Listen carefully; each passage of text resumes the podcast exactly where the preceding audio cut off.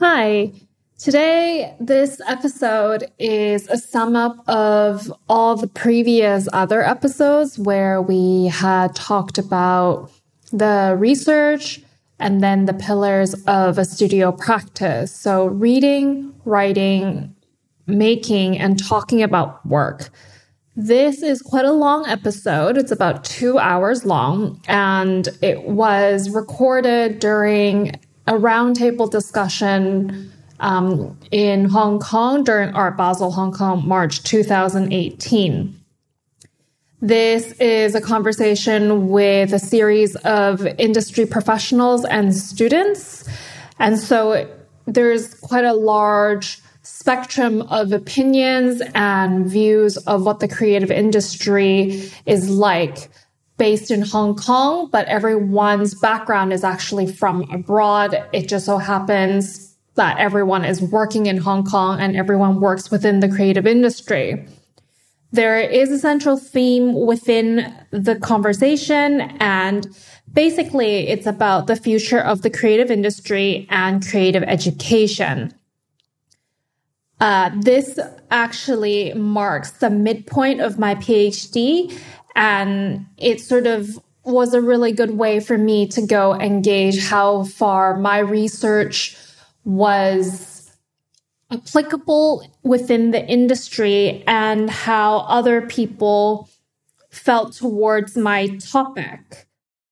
So essentially, I'm doing my PhD and it's on loosely creative entrepreneurship. So this talk is very loosely going to be about the future of the creative industry, um, and hence why everyone is here because we're all affiliated in the arts and cultural sector in one way or another.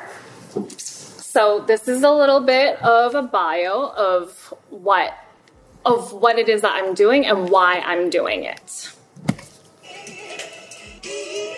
Hi. this is me, the creative, who is trying very hard to get into the art and cultural industry. But why is it that I'm at the bottom and you're trying to get into this industry, which is so, so, so far away? And what does it mean to be in the art and cultural industry? And what, what actually is the art and cultural industry? Because I'm not really sure, so I drew an ecosystem. So that's essentially what it is. There's output and there's input, and that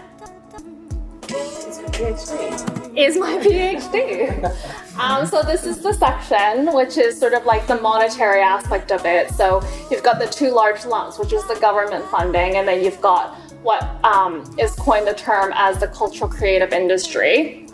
And then underneath that, you've got like the money aspects of it and how it's funded and the streams that creatives actually go into getting funded.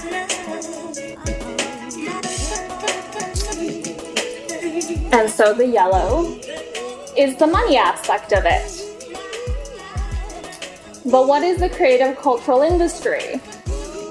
And this is the full list of it, which is this. Um, there's about 15 of them, which is coined by the UK um, DCMS, which is the Digital Cultural Media and Sports Sector, uh, whatever department. And so at the very bottom, that's where I exist within the visual arts and the cultural education sector. Yeah, I don't know why they lump sports in there. So, what do I bring to the table?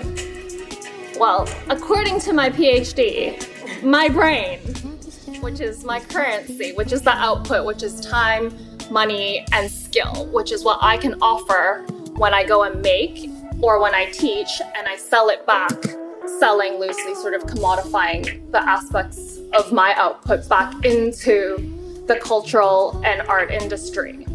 But you see how far it is? But bing, that's the ecosystem that I've created that essentially talks about um, how it's so one-sided. Like nothing is actually integrated and everything sort of is this great hierarchy and how is it possible for the creative actually to exist in the middle? So it's more so that it's not this hierarchy, but it's a, an actual ecosystem where everything works with each other and not working in this top heavy, top down method, which is what it is right now. So that's essentially what my research is. I'm researching the democratization of the creative experience for both the creative and consumer who are interested in creative consumption. In a nutshell, potentially. My supervisor might not be very happy with my using those words.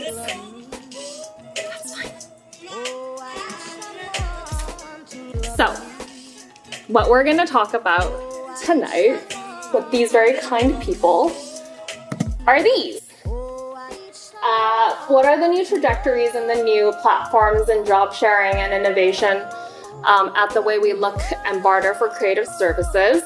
How are we looking at commodifying creative disciplines? And what avenues are we looking at to promote education awareness and integrate a new form of commercialism, commercialism into what is creative industries? So how do you want to start this? We were going to say it, mm. get everyone to sort of have a bit of a, an introduction of sure. what they do. Is yeah. that what you want to do? Yeah. Yeah? Yeah. Okay. So who wants to start?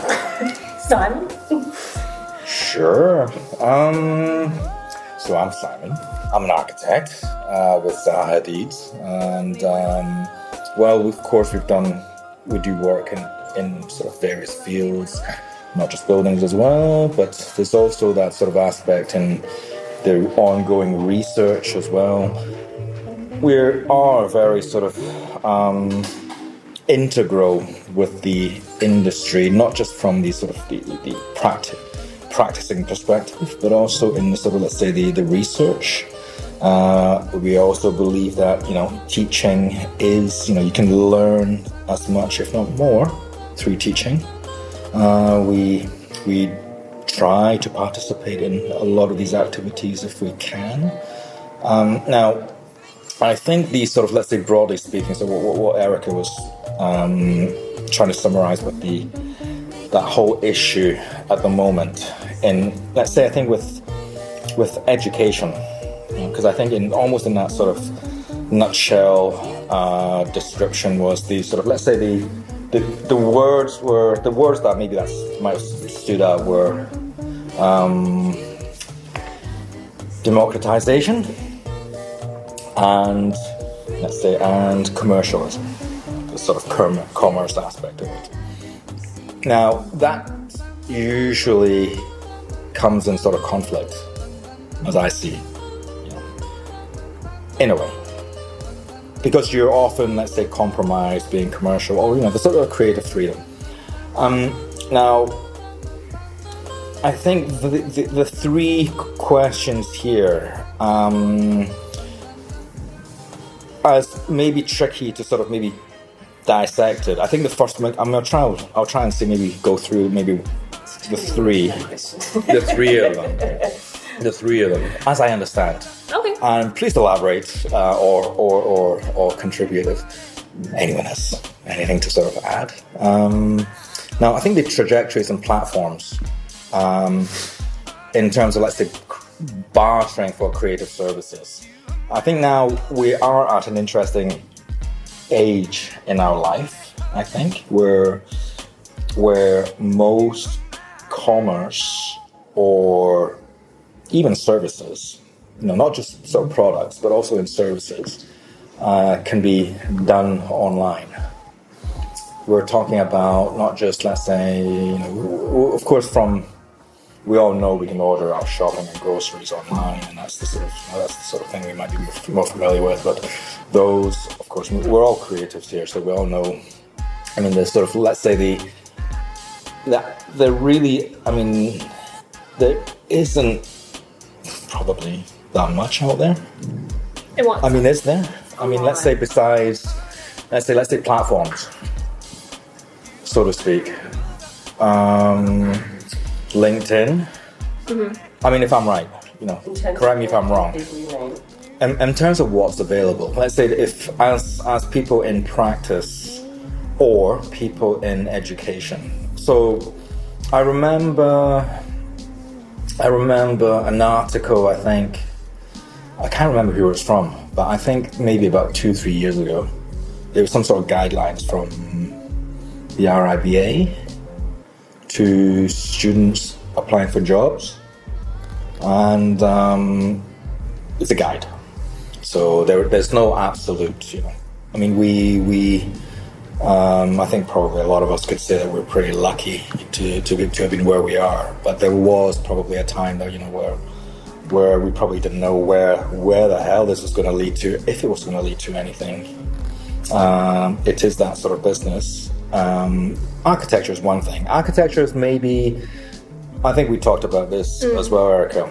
I mean, architecture is something fairly concrete. I mean, you've got the you know, you've got the left brain, you've got the right brain, you've got the creative, you've got the sort of you know the rational side of the brain. Architecture is a very I mean, it's there's creativity, but there's also aspects that are rooted in textbook facts, and we work with professionals like engineers and building services. Hello. Should I put on pause? No. No, no. Okay. Right. So let's see. Um, now, what I do is not art. It, it, it can be it can be art, but it's what we probably would be more strictly associated as the applied arts. And it's probably, you know, with product designs, fashion, you know, this is like the applied arts. Hey, hi. Hi, Melina. uh, do you want to sit on the sofa or do you want to have the Yeah. Yeah? Can I get Some water or just wine or water is okay? Yeah? Hi. Yeah. Um, so yeah, architecture is probably more akin to the applied arts than art. It's, art is another thing. Art is probably more, even more so challenging. And I think I'd thought about this as well, which is another aspect I'd like to probably get to a bit later, because I was thinking, yeah, that that aspect might lead to the second part of the question. Mm-hmm. But let's go back to the first. Um, so the guidelines, you know, the RIBA guidelines.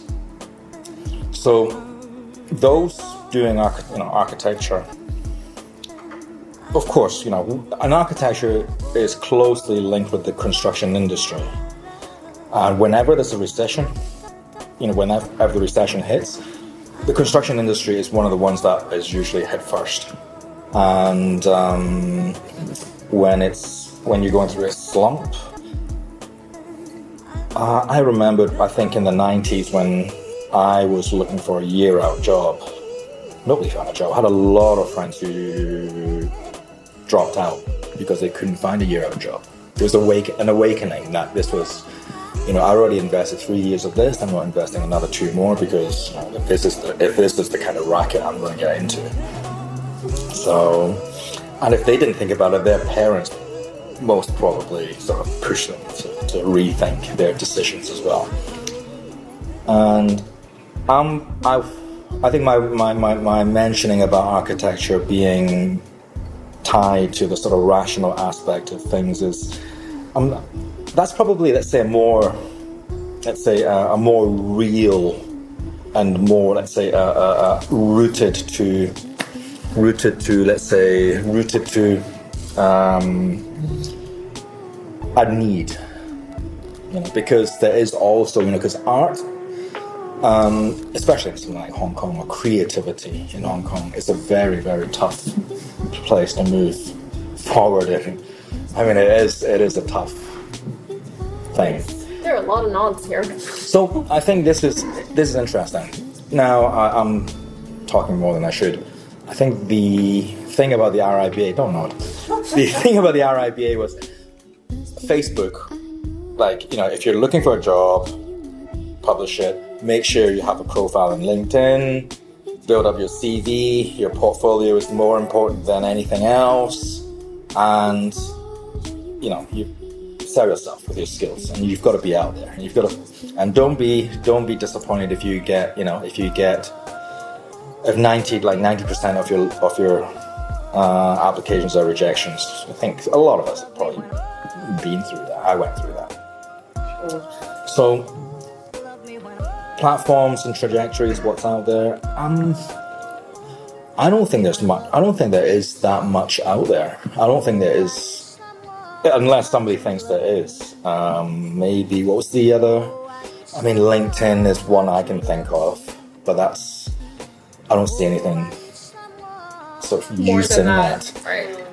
Um, now, the because I want to get into the sort of second part of it because the second part is probably let's- let's- it's closely tied to the first, a first one. It might be really interesting. Yeah. Actually, Do you? I'm I'm just wondering, do we want to commodify creative disciplines? I mean, if, if what we do becomes commodified, is that I don't know if that's a good thing. Does anyone have an opinion on that? I think if, if, it, if what we do becomes a commodity, it's just something that can be replaced with something that's hmm. like a product that doesn't actually have. I think when you know the us creative people, what we do is we put some of us into what we do, and it's it's not something that can be replicated. So I guess maybe it's just a terminology thing. Maybe I'm misunderstanding the question, but maybe do we actually even want to be commodifying I creativity? Throwing that out there. I I kind of had a sort of sort of um, my question. Well, yeah, my answer to the question is probably with a question. Can, can you actually commodify creativity as Yeah, I well? don't know. in the sense like you come from an architectural background. I think for some of us who are designers or Mm. architects who work for that, I mean, we get paid for service. Of course, it's a creative service, but it's a very black and white service. Hmm. There's a contract. There's a we have to deliver something. There's a brief. It's not like you can have an idea and do whatever you want, and then let's see what happens at the end. There isn't. There's actually a stage. Sure. It's very much contracted. We have different stages that we have to meet, that we have to deliver, so that both sides are protected to a certain degree. So in a way, I think that is almost it is Yeah, a that's commodity true. that we do. Hmm. But whereas I think what and you started talking about but I think things that are being commodified that we haven't seen, which don't exist, because I think architecture, design, those are professions that have had kind of a very long history.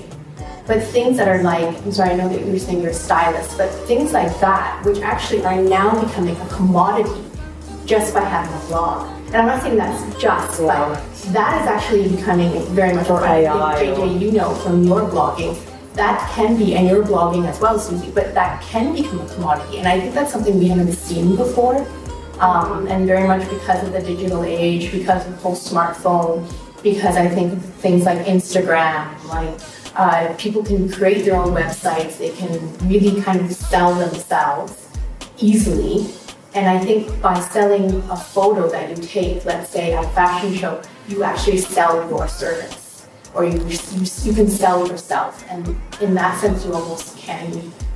Yeah, I create guess that's, a you sort commodity. of mentioned something about the democratization of Mm. design before, so maybe that's kind of Like Yeah. it's kind of bringing it back to kind of being you are neutral. I do think it's difficult. I mean, I think maybe in the sense of what what how fine arts, because I don't think there is like there are rules for for fine arts, but there isn't rules. So you don't get this contract. You don't get. You have to do a concept stage, a SD stage, a DD stage. A, you know, you don't have Sure.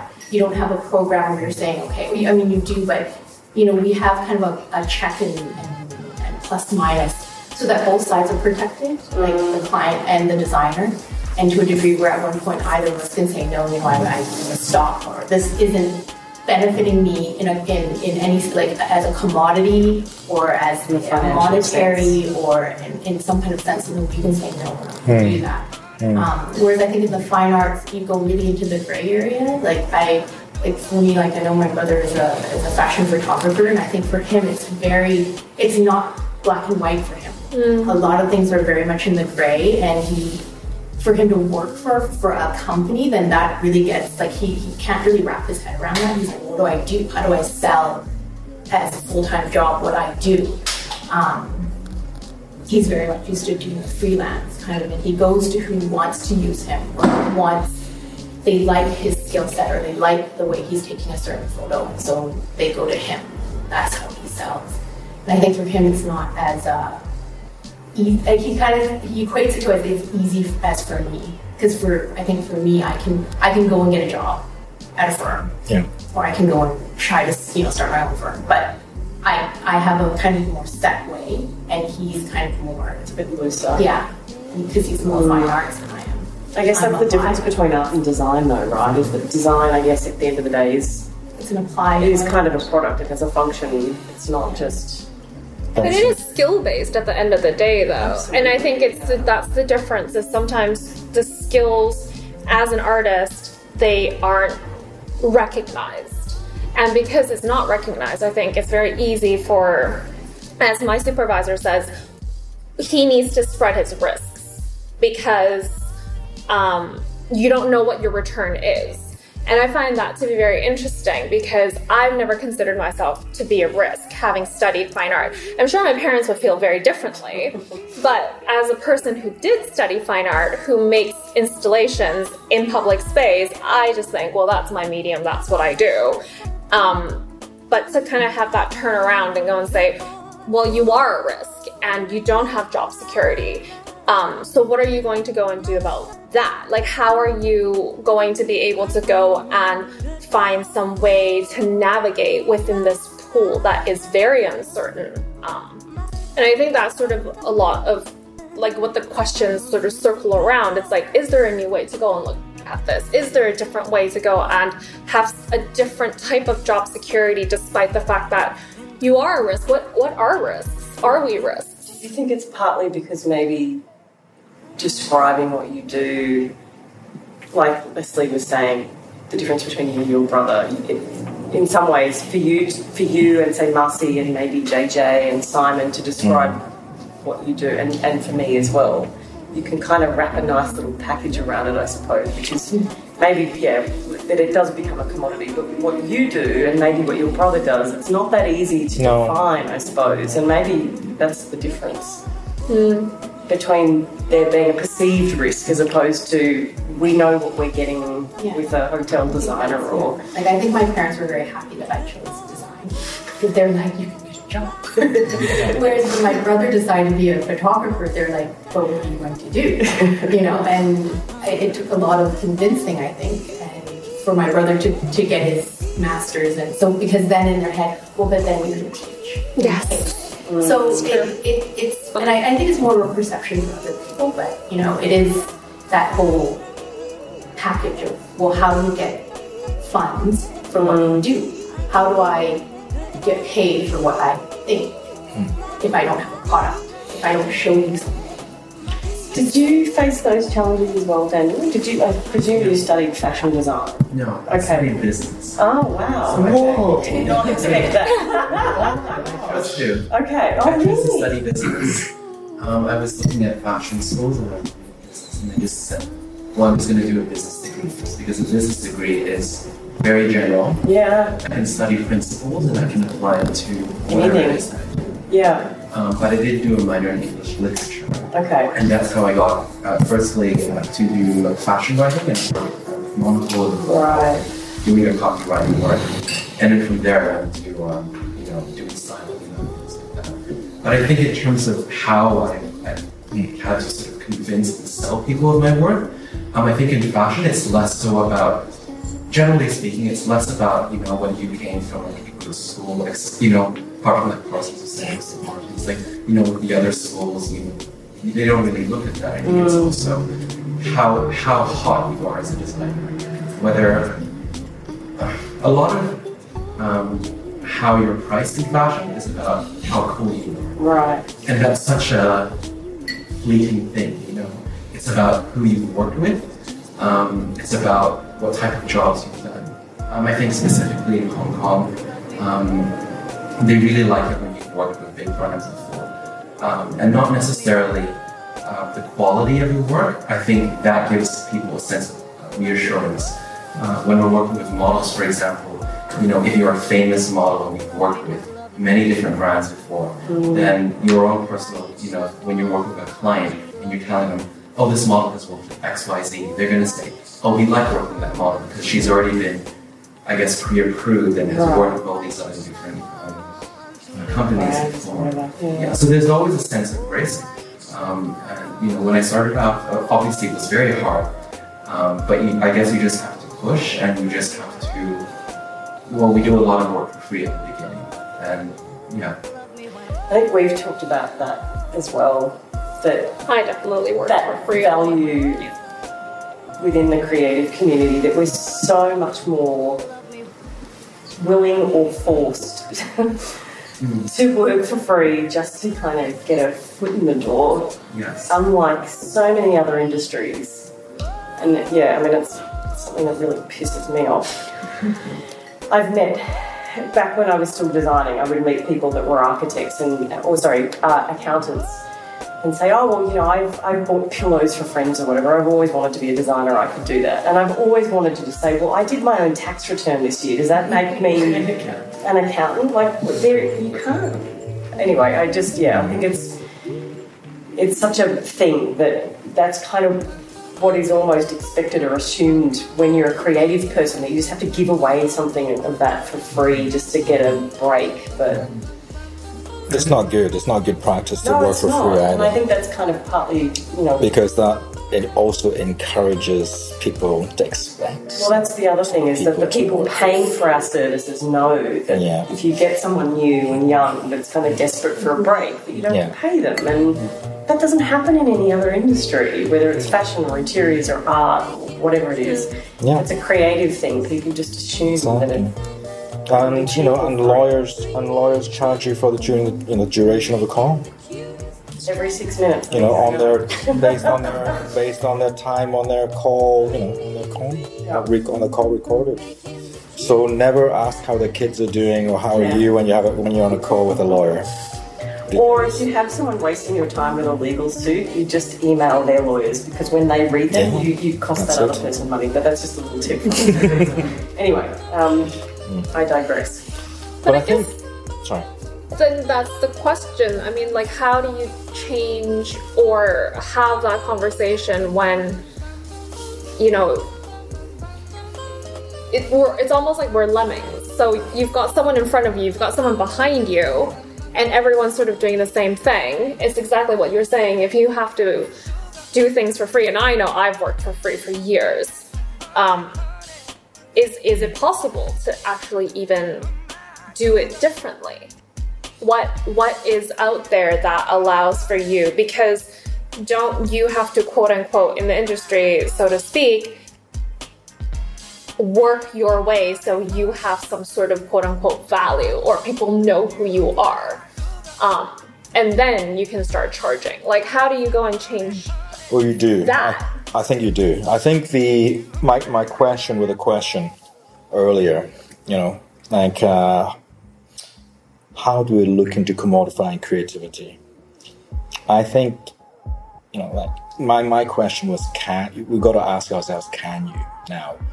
Um, it's a rhetorical question as well because I kind of think I know uh, bits of the answer um, the contributions on the sort of the, uh, the difference between the applied arts that makes it that contains it the contract is one thing This is exactly why. so before I, I opened my studio two years ago, I was working in firms for a decade. This is why I think one of the most important things I want to tell millen- millennials or young young ones or young designers is that sure you can go to school and get out of school right away and attempt to start your own thing, but it is so very important to maybe earn money on uh, working for someone else as an um, as an intern or an apprentice for quite a while because you will be paid hopefully you'll be paid getting while getting skill sets off of some some oh, other entity Yeah. right because Absolutely. part of the part of commodity or the concept of commodity is about putting a product out there that people will appreciate enough to pay for because if there's something that i understand about why people pay for things is that they pay for things because a either they just want it or b they will need it's because they need it. Hmm. And they pay for things because they need it to be done. And and actually the most valuable thing we all know that we have is our time. And if we have enough resources to be able to spend money to pay for someone else to do that job so we can do something more important, then that is the most important thing. So, as a designer and as someone who contracts some designers out to help me do my job, I've been both the client and the consultant. Um, but in that case, if you are putting a commodity out there on the table, then it's probably because you've gone to a certain stage where you're an expert at it, where you feel good enough to be an expert about putting this product out. You're not going to put a product out while it's not done with R&D. When it's done with R&D, you're comfortable enough to put it on the shelf in a retail store and sell it. Well, R&D is apprenticeship and internship, right? You have to convince yourself first that you are an expert at what you do. You're the, you're great at what you do because totally there is enough money in the world and um, canvases in the world and spaces in the world for your work to be done and to be placed on display. I'm pretty sure of that. Um, about democrat, uh, democratization, um, I definitely think social media as a platform, I, I have definitely sourced Instagram and people with Instagram accounts to complete one job. And clients now ask for Instagram handles to see their portfolio and point of view. Um, now, more some creative industries are more with it than others. I have to say, the fine arts is very slow to jump on board with democratization because Yeah, we know want to, yeah. these highfalutin, highfalutin art media It's not in their interest. it it is there it is really weird that an artist cannot sell themselves Yes. Yeah. it has to go through a gallery system But you're also not taught to either. you're also not taught to so there is a perception issue about that um, we see some quote unquote top hong kong artists with instagram accounts that are basically nothing because to show really show who you are on your instagram is devaluing the perception that a gallery has set up for you. So it's quite unfair actually.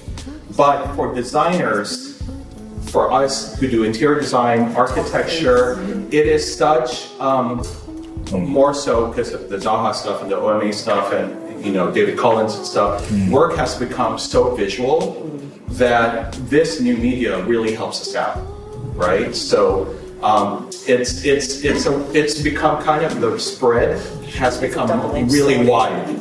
For fine arts, it's still back here.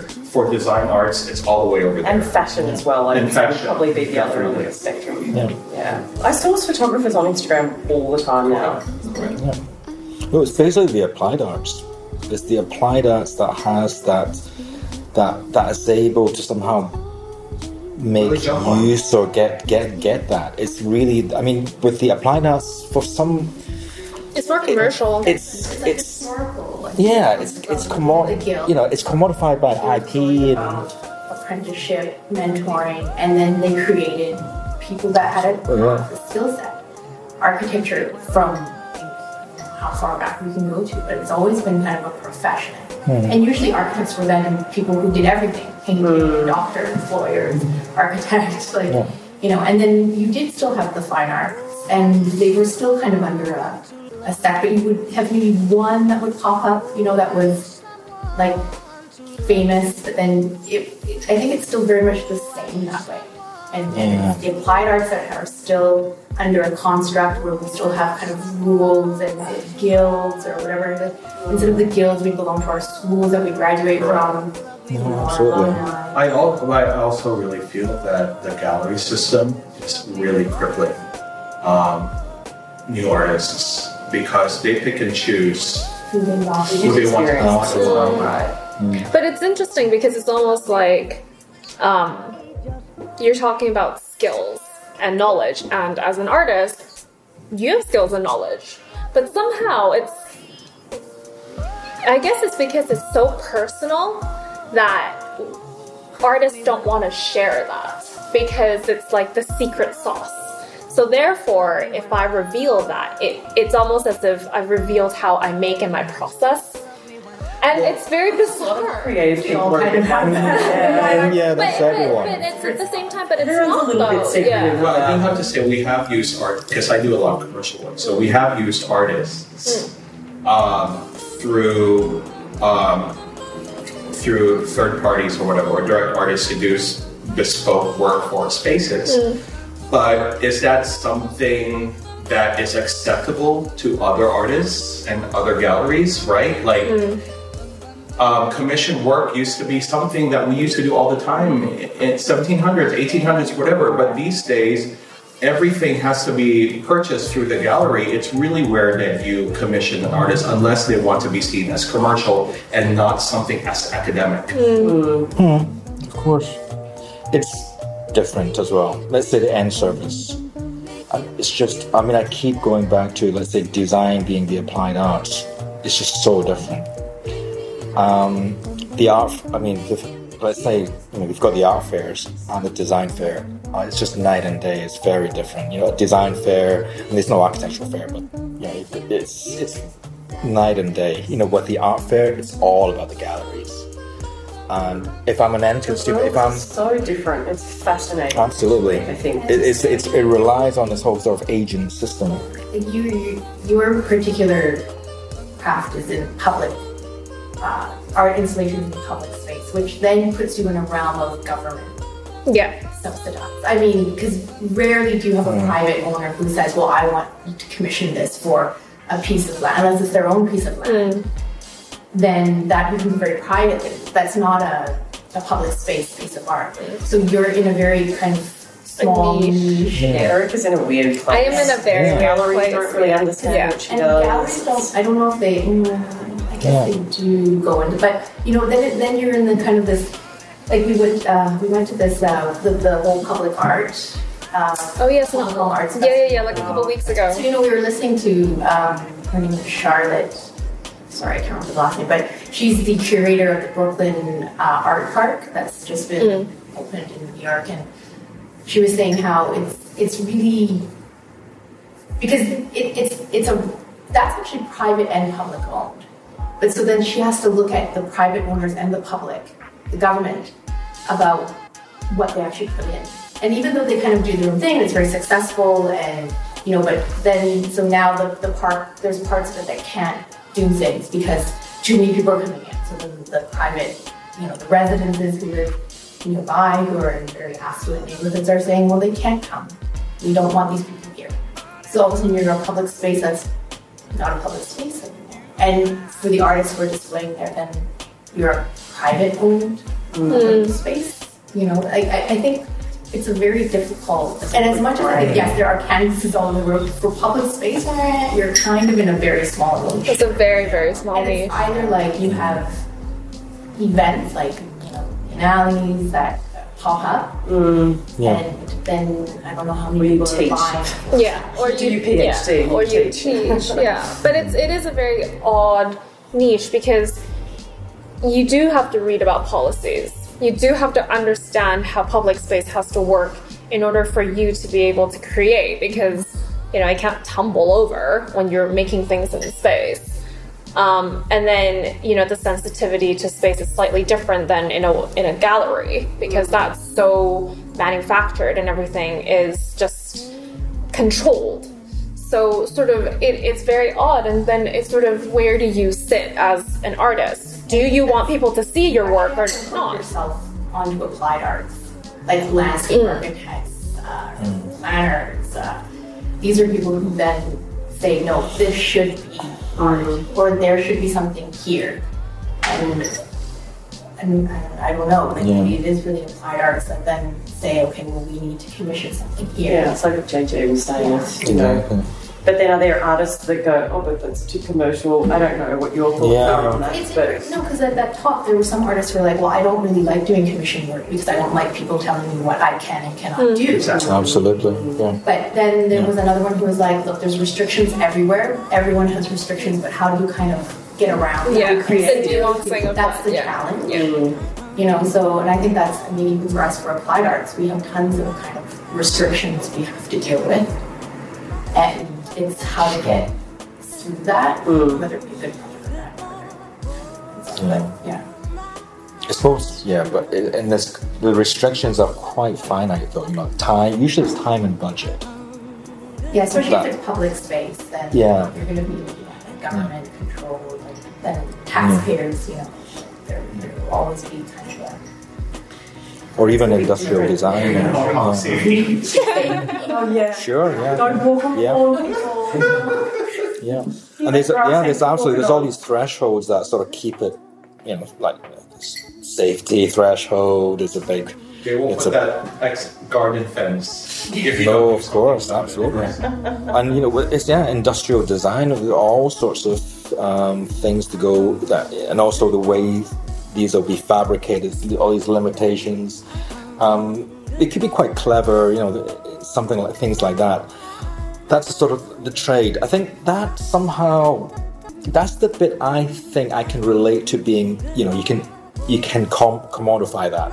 You know, you can commod- you can contain that by timesheets and uh, you know so fine art. Yeah. with IP, with the fine art is a real, you know, because we, you know, if we're applying that that that same question, can you uh, commodify creativity? But uh, in fine art, um, you would be, you could, I feel you can only do that with the, strong, strong emotion. yeah. Yeah, I'm, I'm with.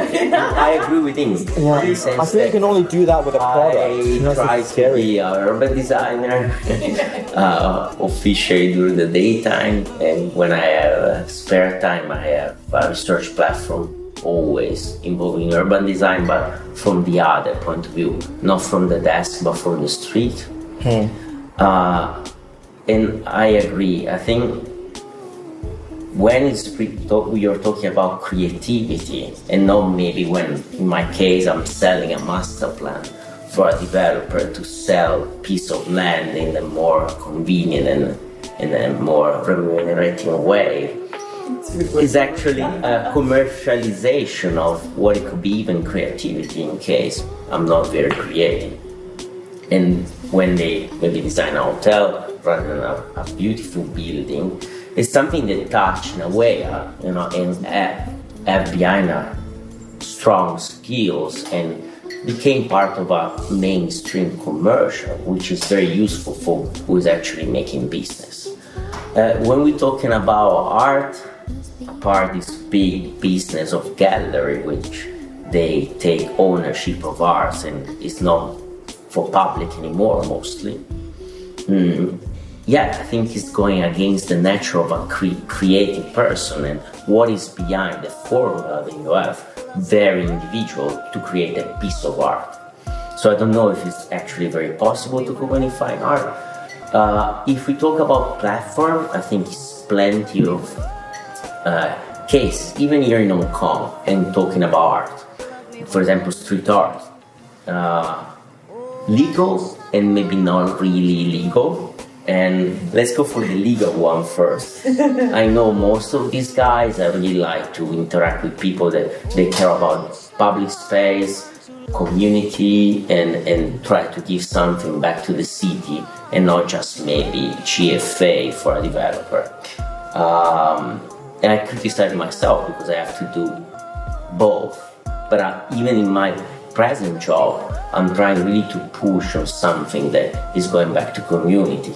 We just complete now a project that probably is gonna have one the first case where a developer uh, doesn't surrender like 10,000 square meter of uh, footprint, which is gonna be like private or public space in a country that probably is very unique.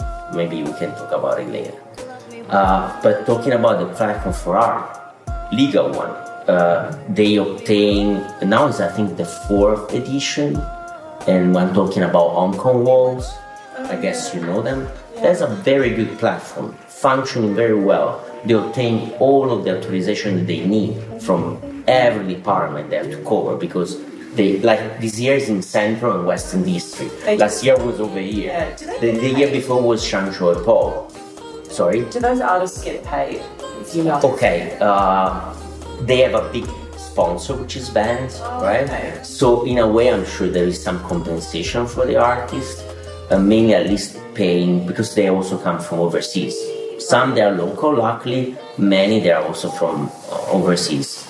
Uh, maybe, I mean, always good to promote locally, but it's part of thing balancing things. So um, I believe that they pay the, the, the you know the flight or the, the stay, the material, whatever. Maybe a, a little compensation. The platform works quite well. So they come to your you own a, a building, a, a shop, and they ask you, would you like to rent, of course, for free your wall? We give you a list of artists you pick who you like, but you cannot give a limitation. Of course, there are maybe religious, not offensive. You know, you need to maintain certain things, but then the artist is free to express themselves. That is actually really good. And this is a, actually a platform. Okay, it's applied mainly to graffiti, murales, whatever you wanna call it. Uh, stencil, print on wall, whatever you wanna apply on the wall. But it works. It will happen soon. Uh, and those two guys, I mean, they, they started really from their passion, and uh, and we also had like I talked to them, but I saw them also during the talk. It's quite it's quite interesting how they made that happening on Kong, especially getting all the authorization because.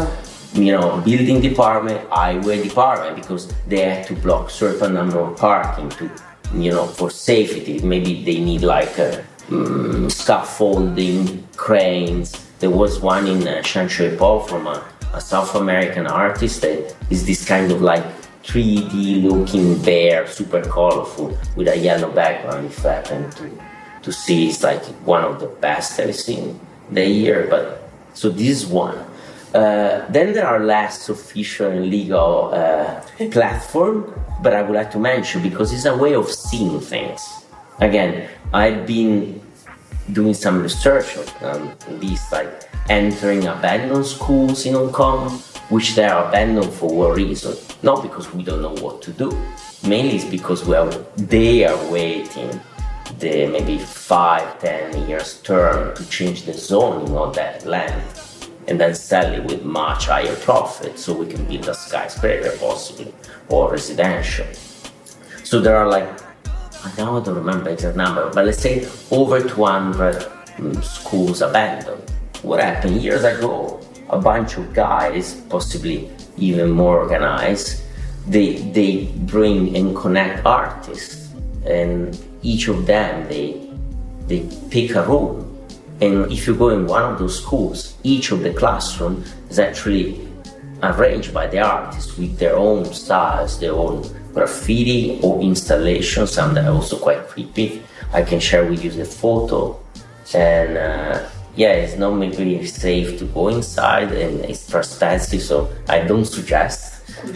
But it's a very cool experience. That is the, another way how they create their own platform, especially for street art that most of the time is not considered legal. But then there are examples all over the world where actually the city recognizes it and they dedicate entire street alleys, maybe Yeah. not the most commercial Melbourne one. does that actually. Is some of them that, like, after you went and took photos of, you we discovered that some of them were quite famous. Yeah. And they sell their, I mean, they actually mm. sell. So Yeah. they do have a commodity from doing it, but they were doing it in a legal way. Uh, you know, that maybe for them was for fun, but they were actually quite well-known graffiti artists. I at the time. took a photo of this beautiful girl in a atrium of this school in Choi Hung, and he chose the perfect light coming from that door on a staircase. All the possible ingredients that were there. I posted on Instagram that I learned to use a few years ago, and I won a photography competition because of that. But apart that, but that guy then I, I, I did research on is a very famous artist, and he's doing works all over the world. He was in town presenting a gallery, but is being invited to go there. So you see this like duality of parallel um, wars almost because there is not enough, and it doesn't matter if it's a street cool hip hop artist, whatever, or it's more like related to public space. It's the same. To me, it's the same, especially when there is this thinking behind of what it could be part of like the public space for people and the interaction between the installation or the painting or the whatever it could be. It's different, actually. So these are Very interesting, one yeah. aspect. Example. I think that's probably it's probably not common to all industries, but maybe within the mm. art industry that there's that combination of official government sponsored and the unofficial sort of underground grassroots kind of platforms that some sort of top down and others are bottom up. I, maybe that's unique to the fine art world. I don't know, but so yeah. I mean, what other platforms are there though for other creative people? I mean, I know Instagram is obviously one of them. Was you talking about that? I think YouTube is another one of them. Um, what I find really interesting is there. I know of a couple of people who record themselves within their studio, and it's it's some sort of just it's sort of like vlogging. So like fashion vloggers, they do that, but it's it's actually an artist who sits in her studio and she might be painting. And and it's so rare that you get to see that because it's almost like again you're showing too much of your process. And people uh, artists don't really do that but like youtube is definitely i think another platform that allows for you to yeah that you you can share it. I think it, yeah, that then takes the gallery out of that process, which is what we were talking about. That there's always that sort of kind of um, If you if you decide that you don't need uh, a gallery system, or you don't need a guild or anything between you and the customer to do what you need to do, then that's a different mindset. Hmm. Hmm. That's a different framework. Then you can actually be a little bit adventurous in how you want to make whatever you do a commodity right? Because then you will be drafting your own set of rules. Yes. I just I find it interesting again going back to this idea of education and how it's taboo to even think that oh how could you ever promote yourself? Um, because that's bad like that's commercialization. So you you have to let somebody else do that and take a very large cut of it.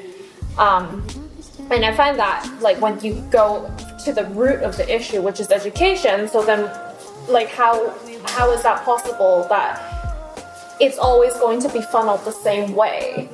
And I'm really interested in knowing sort of like the students who like what do you think that's going to happen if you know you're uh, if I'm calling us like risks how do you feel knowing that well this is my future potentially if you would like to stay with in Actually, it I'm really uh, different kind of people in here. I'm not a designer.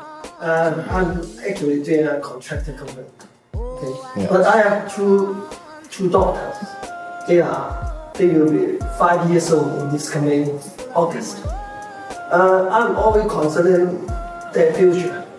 Right? In the future, I, I, I think the job market will be big difference compared with mm. Mm. Oh yeah. and uh, I think AI Robocop will take over all the jobs. Okay, robots. Uh, yeah. And the creativity, right? Robots and and the software. creative industry is really important to them.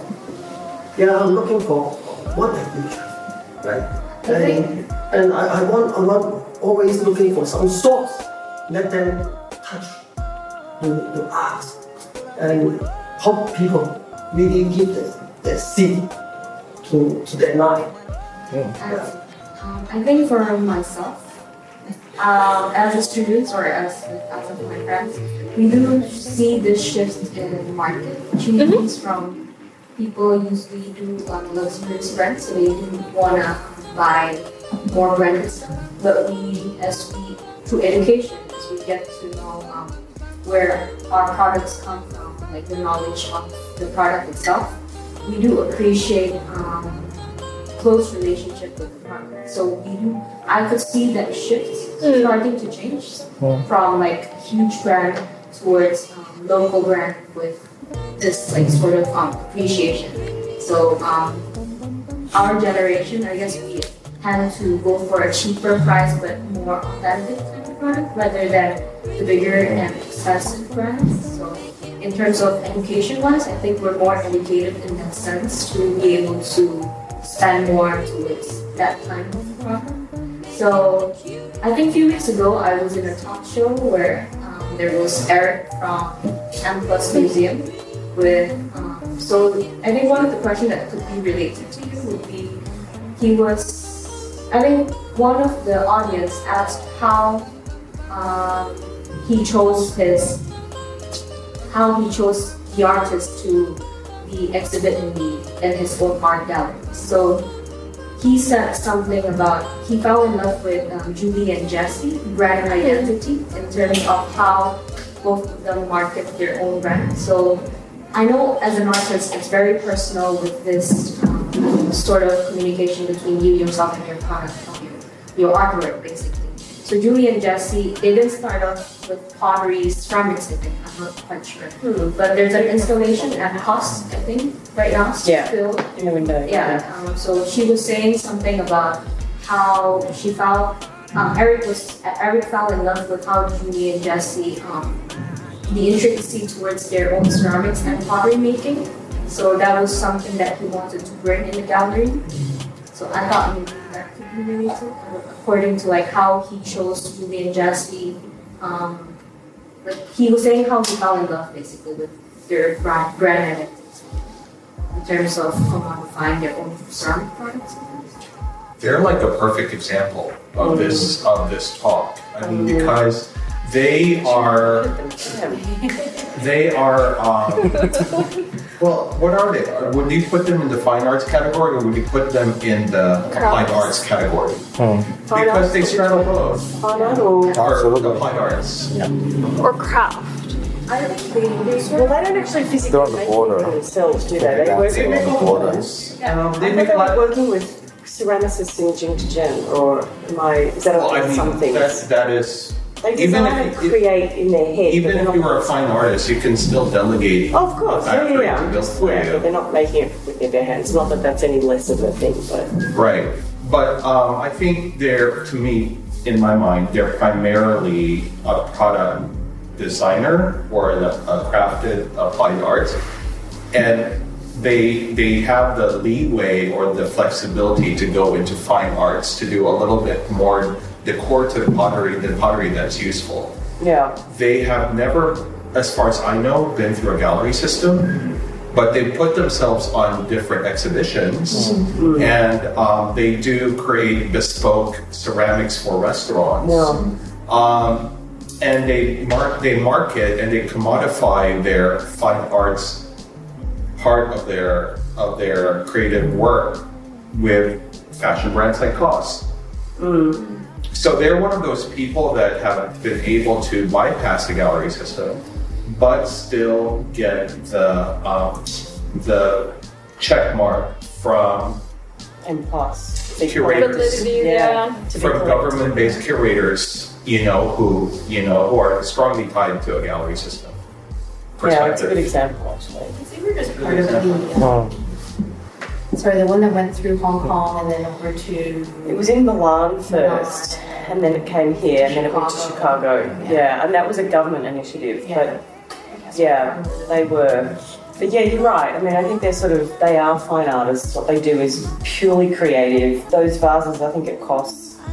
I may be wrong. I don't know if they're functional at all. So I think it's more art than But if you spend over two thousand Hong Kong dollars, you get a ceramic bowl for free Seriously? from Julie and Jesse Go. You get in a extra- nice packaged box. There you go. their business, because they have Latitude 22N, which is Right. the Correct. product side. Yeah. And Julie and Jesse is the much more art. fine art Yeah. side. Hmm. Yeah. And that's, you know, the way that they sell it. And it's, And they've done it under in their own terms, Yeah. without having to go through a gallery system. yeah. So, which is interesting. so they created their own platform, mm, Yeah. which is shaped of that type of product for also the creativity in a way, but they also being able to be more commercial because at the end you need the side. For public space, it could be the same. So, but mm. again, you look just at your platform. You want to help like all the public artists. So, is it your target just creating a platform that work just like for those two guys, or for yourself, or more like a sector like pop because you can't use probably the Potter one for functioning in a business like public space, which is touching other other dimension and other parties involved. So this is maybe a question for you. Hmm. So what is your target? You're really trying to create a platform functioning for different type of artists in that sector, or just because someone can paint a wall, someone can make an installation, passive or maybe active, interacting with people and more. So But with Julie and Jesse, they got through the fine arts route through the useful products route. So they, Yeah. they had to work with briefs and they had to work with specifications and stuff. Then they could apply their uh, perspective. But most fine artists don't work like that. Mm. So that is the question. I think if you if fine artists really want to commodify, if they can have the gallery define their prices for them, mm. and they, they want to skip the gallery system and do a direct commodification themselves, then they need to be open to be useful for different types of people. Mm. yes. Well, I want to add to that, and this is actually that talk that we did with. Um, crap, my brain has just With- fallen apart a couple of years ago with. Uh, I'm looking Malik, but it wasn't Malik. Who was it? Um, crying out loud. Oh my god, that's where I met you. Yes, that was that night. So the first thing I was. It is lovely. No, it's not. No, it wasn't Malik. Was it Malik? Crap. Anyway, so they had they had an artist come in. So it was it was sort of talking about these luxury brand collaborations with artists. So what's his name did something with Coach, and then Jeff Koons did something with was it LV? Gary Baseman. Gary Baseman. But who was the brand? I can't remember now. Anyway, It's the leak, right? maybe it was Lily. It's Was Andrew? ya- Yadro. Yeah, Drew. Yeah, it was. Yes. Veil. So maybe that's how artists are starting to commodify themselves in a way, in a way that they're doing these collaborations where their work becomes a product, I suppose, in a way that they have their creative outlet, if you Yeah. can call what Jeff Koons does creative. Sure. anyway, I didn't say that out loud. Um, and then, you know, because I think it's all commercial, but anyway, and then sell what he does to the handbags. I don't know, but I also think that many of us will always have two sides to what we do. Whether it's that clearly distinct or not, I don't know. But there will be the projects that you want to do because they allow you to be creative and they're fulfilling in a creative sense. And then there will be the projects that pay well and support the creative projects. I think we all do that, whether or not we put a label on it or have two different brand names. I mean, I, we do with Design Anthology, we have a parent company that produces, I mean, we're actually lucky to have great clients and they're still fun and creative. We get to work with people like Daniel, but they're the things that bring in the money that help take the pressure off the, the thing that you kind of want to do. And I think everybody has those sorts of divisions. I don't know that there are things that you do to pay the bills, and I've heard actors say it that they do the Michael Bay movies, and that's what pays for the next four indie films that no one's going to see, but that's what they really want to do. Yeah, it's true because if you think whenever anyone wins an Oscar, then they go to the shitty movie after. Natalie Portman after Black Swan, Thor. Like it just doesn't. Yeah, you well, know. she probably got paid tons to do hap- Thor, but then so then after that they can do the five indie yeah. I remember what Nicole Kidman did after her. But there's actually like a tr- if you look at the movies Yeah. they do after Helen Mirren after The Queen, she did Red with Bruce Willis and Sylvester Stallone. It was like, yeah. She was in Fast and the Furious 7. Ah, oh, oh yes. God. Really? Yes. She wanted it. I was thinking of John Cusack, but you know, because that was that was actually the like the quote that I remembered. But yeah, it, it clearly is kind of a thing. So I think all of us creatively, and maybe even artists do that too. I don't know. Maybe they take a commission or they work with a gallery on a show. But the successful ones, that's the tricky thing. You know, you can commodify, because I think art relies on, because there's two things, because there's, there's two kind of distinct things. With, um, because because we're still, if we're still on the topic of applied arts and art, I think applied arts, you can commodify the process Yeah. in the time it takes. You know, the expectation is the delivery, what comes at the end of, you know, the, the, the deadline. with fine art, it's a sort of open thing. You can't rush it. It's a part of the, you know, they're imparting their psyche. The medium is just whatever they use to convey that in such a way, either meticulously or very sort of abstract. You know, you don't see it, you know. so, so, so, like they don't have a time frame because they're artists, but no, they can have a time frame. Like, yeah. Well, that sometimes they have to. They have to. But some there's certain art pieces that take, you know, like like you know, some there are artists that only do like four pieces a year. Uh, because it's so it's so much work, you know, in painting on the linen, you know, some sort of Chinese painters. But is it because they need it or just because they're artists and they can't be rushed? Um, sometimes they kind of need it. I've no offense, but- and, and, but then again, it's going to be what JJ said. Yeah, I think but, we all just kind of put artists in a different category, and not that. but it's also but there are also artists like like what JJ said. It's the same. There are artists who actually run a studio. They have PR. They run it like an architect's office. Leonardo da Vinci. Yeah, they have the whole studio of people to sort of. Like Michelangelo is what Yeah, talking about. absolutely, Michelangelo. Yeah, absolutely. Back in the That's Renaissance. public art. That would have been commissioned by someone. It's on the roof of a freaking building. Yeah, It's one of, you know, I mean, I don't know what your Yeah, opinions are. We've got our Italian here who can tell us, but yeah. but you know, get people go see that. It's considered to be a masterpiece, and there are many, many But this- pieces like this, that. But yeah, many artists maybe today might be like, I'm not going But this artist, where this art, this art for the sake of just being an artist, which is unrelated to like families you're painting for or churches you're painting for or whatever, is fairly a fairly modern, like way to think about artists and the profession. I mean, it's like 20th century working through galleries. You mean? where you don't where you're doing it for yourself and not for A others. patron. So that's a it's a fairly modern thing, and it's a fairly modern problem to have. Hmm. Like when some, when people started defining art as art in like the mid 20th century or the early 20th century, I think there was a Yeah. book called there, really it, "Art Did Not Exist" until like 100 years ago or 80 years ago because everything before that was craft. Yeah. So if you if you then you've got the fine artists and then you've got everyone else. Well, Yeah. everybody else is still a craft, even interior designers, architects, fashion, because if you're doing something based on a brief. Whereas artists, capital A, are the artists very 20th century. Then how do they commodify if not through a gallery system that that, that um, structures a narrative for everybody else? I think that came with the institutions, though. Look at the RA. And but the Beaux Art schools and things like that even came before the gallery system, I assume. Uh, the only thing that was put was was artists for artists at what Bauhaus, but even that is under the craft. So Yeah, I guess. Yeah, I mean, most artists. It must be before. the I think they 20th century. separated in the mid 20th century somewhere where you can do be this and not, you know, you being an artist has um, capital A has higher reach reaches is to change civilization, to to be political, mm-hmm. to be to change civilizations, to work on embettering yourself or your soul or whatnot. And that is when it really completely split as a craft.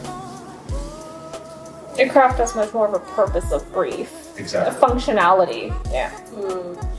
That's a very large difference between the two. So when you say creative disciplines, maybe for for your, when you when you move on with these questions, you have to start defining exactly. Well, there's in the creative discipline, there's the artist, and then there's the craft-based art. Mm-hmm. Yeah. Well, then there's also design, I think, thrown into that because I think to make craft is actually physically making something. There is a technique, there is a process. I think design fits in craft. It does sometimes, but not always. Sometimes those of us that design things don't actually make them by hand. So I think craft is also a skill. I need to learn how to do that. and that's a craft I want to learn. but yeah, I, that's kind of something that comes up in conversation quite a lot, I think, in this office is where are those, those because those lines are so blurred now, is where does art start and end? Where does design start and end? And where does craft fit within all of that? And I think there's a bit of a, there is an overlap definitely. And it's sort of, fashion to me is sort of something that's I know it almost encompasses all three, really. I think it does. I think that um, the industry, I guess over the past 10 to 20 years, it's just gotten so fast paced. And there have been so many collections after collection after collection that when we see so much product out there, there's this oversupply of it that to me, when I listen to all of you talk about um, you know, how commodified your industries are, um, you know, from less to more, I think fashion is incredibly commodified. Everything we do is scaled. Everything we do um, is is made to sell. Almost everything. Um, and I think that we're sort of in a unique position because um, lots of I think a lot of people wouldn't really consider fashion as an art um, because it's it's it's functional. Um, a lot of the designs that we wear today are not necessarily new or groundbreaking. Um, but I think for a lot of the leading uh, fashion brands, they sort of want they, they try and steer away from that. They do they do that through several ways. They do it through you know couture, so your Chanel or your um, Valentino. You know you want to sort of um, you want to create a, a dream or something that isn't necessarily bought in everyday life or worn, but you know can be bought by a handful. So there is this, this dream that you're trying to create.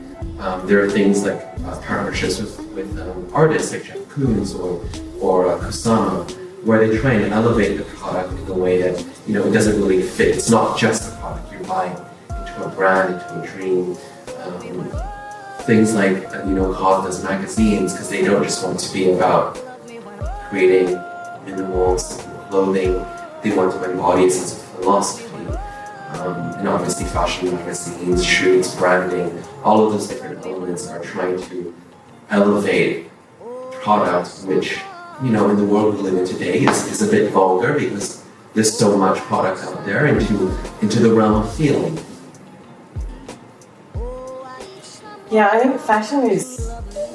I mean, if we talk about design, and you were saying like there's a brief from a client, there's a very clear sort of deliverable that you give to a client in return for money. Whereas fashion, there clearly is, but it's. I think it's changed. I think perhaps in the early days of fashion, I would have considered more of it in terms of art. Mm. That it would have been almost purely creativity. Clearly, it has to be functional to some degree. But I feel like now, fashion designers, and you were saying, just the sheer volume of stuff that comes out, that, and I don't know anything about fashion, this is just an observation, that that brief is more of a financial one than um, It's a commodity. than anything Very do much with. commodified. Yeah. Yes. Because I think you have, it's like an artist who goes and paints and does a collection, and if it doesn't sell, then they, they tank, right? And you can't, you can't. And it's the same for fashion design. Their collection doesn't sell, Mm. then they get removed or. But the difference is, I think an artist can choose to maybe do one major show a year.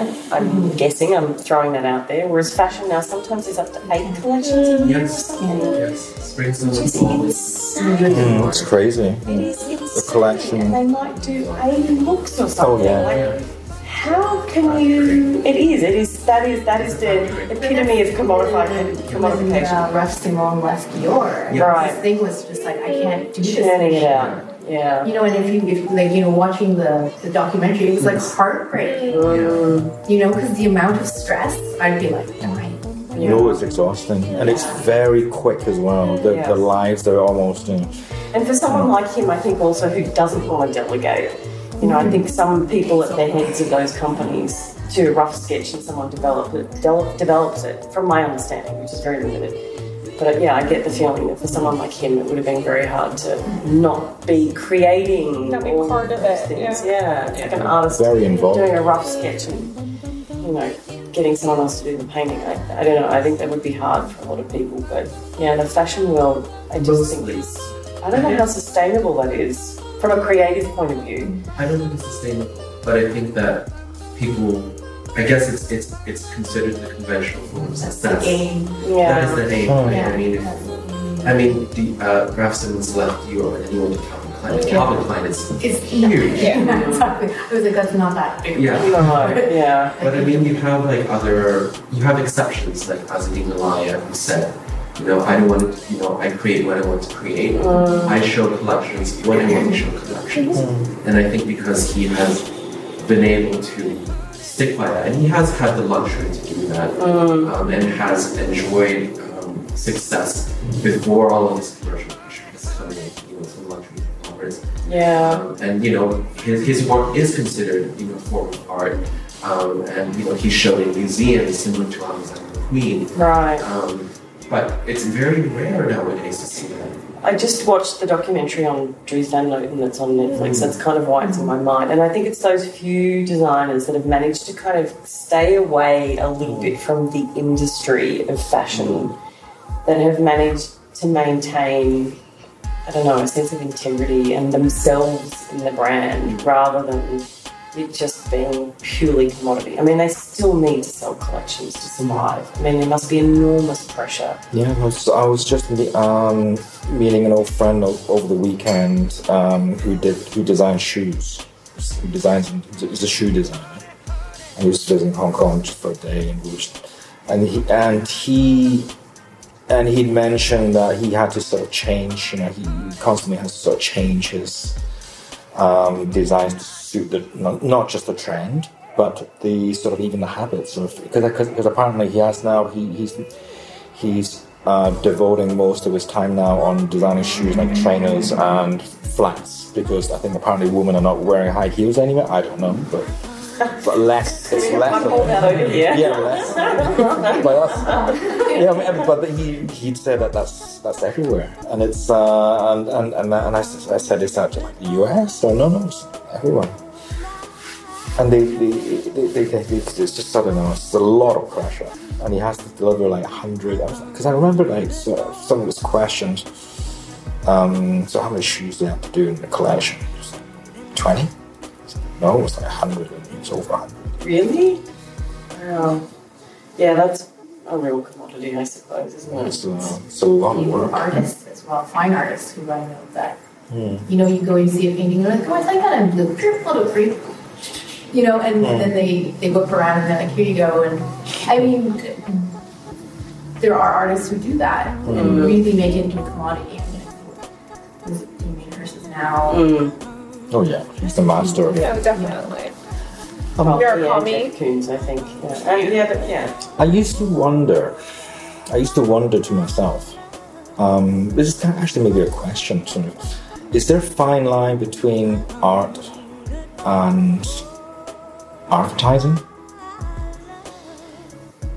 Because I used to think, I used to believe that. I used to think that art is is actually fairly close to advertising. Some of it can be. I've had this conversation with Phil before, trying Yeah. to describe the difference between art and propaganda. Yeah. Because as being part of, you know, Which is as a an artist, which is really a part of that, and, and it's being very clever with it, and it's being, and it's, It's selling it, something. and it's trying to sell as well. Or it might just be an idea or an aspiration, but it's still Yeah. something. And indirectly very subtle, or the symbolism. Mm. But I think, Sorry. I, I- think, um, we talked about a history, you know, like, you know, okay, Michelangelo and the Sistine Chapel. This is an interesting time because I think we were talking about platforms and trajectories, what what all this means. And, um, this is a particularly interesting time that we'd have no idea.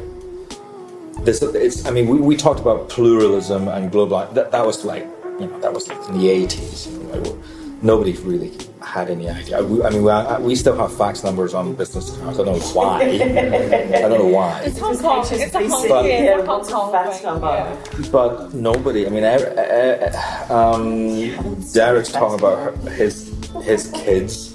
Um, nobody has a clue, like what's going to. happen. But I think what what I've seen, what I'm seeing so far is there is a lot of excess. There is a lot of what I would dub as excess in terms of information. What is out there? Not just the news, not just current affairs, but also in the creativity, which is actually linked intrinsically as well, especially with art. Um, now, there is a lot of overlap.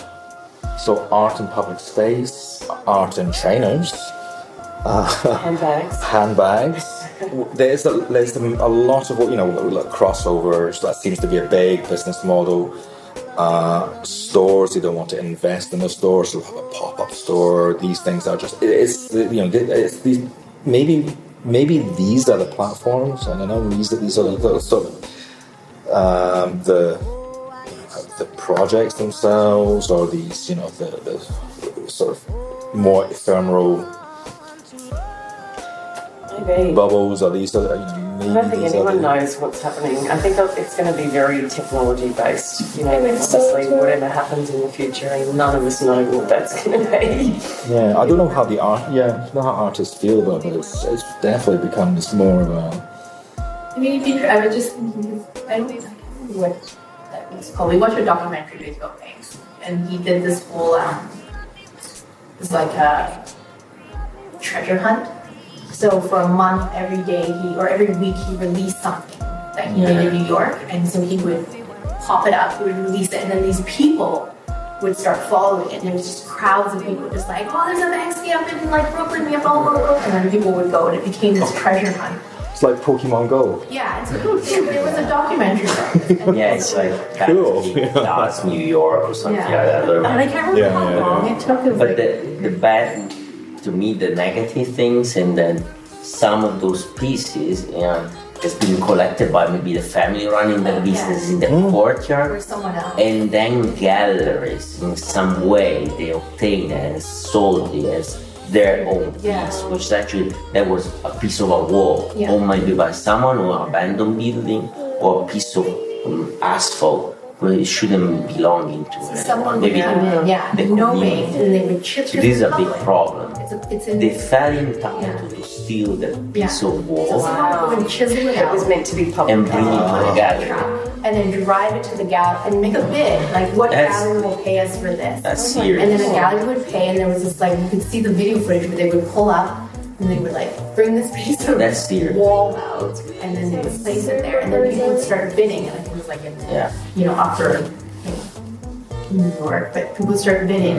And the thing was, like, the whole time the emphasis was, I mean, like, does, like, basically Banksy doesn't see any of this, right? Yeah. He does it, he releases it, and then people do what they want with it. And one one more thing, a beautiful behavior instead by the community that they install a plexiglass in front of this wall to avoid vandals or oh, tigers because many they also don't want to cover you know the neighbor feel you don't come from England to do graffiti in, in, in New York. And these people running I think a supermarket or something I'm, I'm not sure.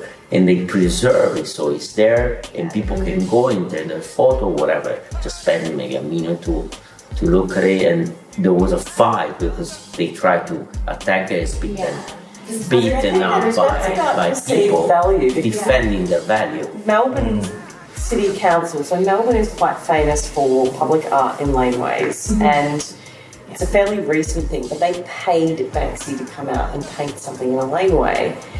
But someone who worked for the city council who didn't know that it was a Banksy piece painted over it in white. So it's like the complete opposite of what you're saying, but it's all about perceived value. So they're like, "Oh, this is just a worthless piece of cash, so we'll paint over it." He never sells it. He doesn't get any money. It's a public artwork, yeah. Because he's made such a name for himself through media, through, you oh. know, Right. That- so in one end of the world, it's getting ripped up and taken to galleries, and the other end of the world, it's getting painted over. It's, oh in one of the day it, talking Yeah. about perception one of the day was just selling some of those famous redone and stencil like on canvas and selling just like a, a normal artist selling on the street no one stopped to buy like those very famous if you know it. really. And then a, a man stopped and buy for like 10, 10 US dollars a bunch of them, even not knowing. So no one noticed, no one bought that. So perception. Mm. And some were huge too. Like I some I think took him like a good week to set up because they were Wow. like Yeah. mechanical and like It's a nice literally documentary. moving, shifting, Yeah, like installations. very interesting. So why is it that what we do is perceived to have less value than accountants and lawyers and doctors? Well, what That I is the million dollar question. really interesting is sort of this idea of supporting back or like reinvesting back into the creative, the creativity. And I suppose in something like public art, um, it becomes so gray because having someone chisel it and selling it back to the gallery, in a way, it is sort of you, supporting it, or whether you're taking pictures with it, it's still supporting it. So, how do you go and actually put a framework around to say is it good supporting bad supporting? Like what what are the aspects of support? Because at the end of the day is that it needs to get support whether it's financially whether it's people wanting to take pictures with it whether like in whatever means whatever capacity as an artist or as a creative you still need to get it out there in order for there to be awareness um, and that's really interesting because you know, I think there is this kind of perceived like it's good or it's bad. But maybe it's not though. Maybe it's just a method of things just being supported and it has a way to, to reach to that sense of support. And so why, you know, there's why we have less value. I don't I don't know if we have less value. Like what kind of value? Like cultural value, economic value? Like what kind yeah, of I value? more financial, yeah why do why is it that creative people feel the need to sell ourselves for free to start off with? Mm. Like what lawyer or doctor or accountant is going to go out there and go, I'll work for you for free for six months just to get, you know, my name. Or... It'd be interesting also to see it as, like from your point of view where you can't value it depending on what region or what countries. I think if you're looking at strictly mm. Kong, yes, they're probably, but I think that's more just it's not. I think there's people who love like when we walk down the, the promenade, there were tons of people out looking at the public art. That was, but because there's been never an opportunity for that. Like if when I first moved here, like 18 years ago, I really was like, God, what have I done? Because it kind of felt like a cultural wasteland. Like mm. I felt like I moved from you know being in Toronto, close to New York, um, close to London, and then coming to Hong Kong, and I was like, geez, like what happened? There's not even a museum. But then you have to find the little niches, like you find those little galleries, you find those little things that you can go and you can see. And it's not that it doesn't exist here, but it doesn't exist as such a big the same way. The same way. But then, interesting, we were talking to the director from um, Japan on top of Roppongi. Mori. Um, and he was talking about how when public art and how that's viewed in in in Tokyo, not all of Japan, but it's actually very revered. Like, you don't get so much of a pushback mm. in a way. Like, I, I think because they were having this whole like talk about Brooklyn Park uh, as opposed to Tokyo, and but maybe it's perception. And I always found like I don't know if this is maybe my own perception, but going to Tokyo and going into museums, you see a wide range, mm. like a super wide range from like in the morning if I'm in the morning there or from at night there. There really is of the people, people going there, yeah. locals you know, yeah. not just tourists. But and it's not that I think it happens here. I, I you can see it. Like I think when Hong Kong Art Fair started, which was Professor of Art Basel, you would go in and it was, you would see tons of people. You know, and all of a sudden for the first time you could see Picasso. For the first time they get to see a, a Gauguin. You know, and there is an interest there, but maybe just because I don't know, has Hong Kong just well, Hong Kong's always been a financial hub, right? And yeah. that's what this city is. That's what it does like, well. Maybe going into somewhere like Copenhagen, where that perception is actually quite the value, maybe even high, like it may be a mm. higher value, or in London, mm. or you know, what what are the different perceptions of art? It's very cultural, I think. Yeah, because I think that's very much something that you may not find the same. Uh, talk or same responses that we've had mm. in those places. No, not at all. Yeah. I, I, would, I would agree. Because I think that's what I love about the creative community in this city, though, is that it's almost like against all odds. We're still here and we're still fighting and we're still going. You know, this, like Hong Kong is it's a business city. It's a mm-hmm. financial hub. It's a trading city. It's we're the summer yes, left. and then the ones who are still going for. I think that there's like I'm not, and I think it's great because when we went and saw the Brooklyn Park thing, I said this thing started 15 years ago. Right. first started, you know, asking the government. It was Bloomberg who started saying, look, we have to have some land so we can have these public spaces.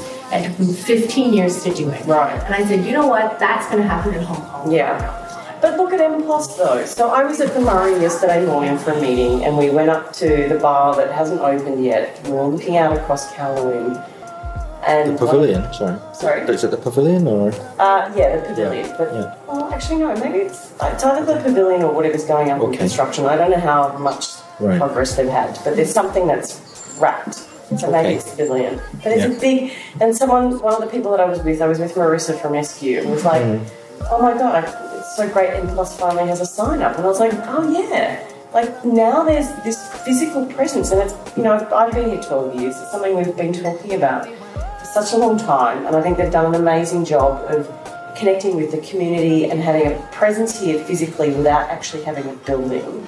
I think that's probably one of the most interesting things for me through this process is that a museum doesn't have to be a building. Mm-hmm. Yeah, yeah. And something Eric talks about quite a bit. But now that there is this building coming, and it's like there's something to look forward to, and yeah, if something like that took 15 years in Brooklyn, we can wait. You know, you know, you know, again, like the perception of value in the West. And I think you could see, like, it would probably run the gamut if you went from east to center to west. Mm. You know, I think it's that might have. I don't know if that can help you with what you're doing, but I think the perception is always quite driven by the socio-economical as well.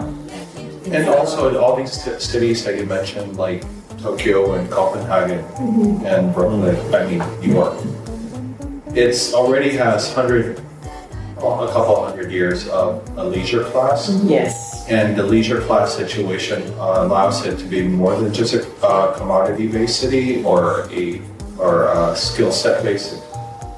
Hong Kong, I mean, if you look at Hong Kong and Shanghai, I mean, like Shanghai's had a leisure class. Hong Kong leisure class started when money started coming in, and that's also 20, 20th century. So I, I suppose now that um, the heyday of money falling into Hong Kong is starting to really slow down and stabilize, we could finally have a leisure class of citizens who see the art and creative um, path of life is a valid one.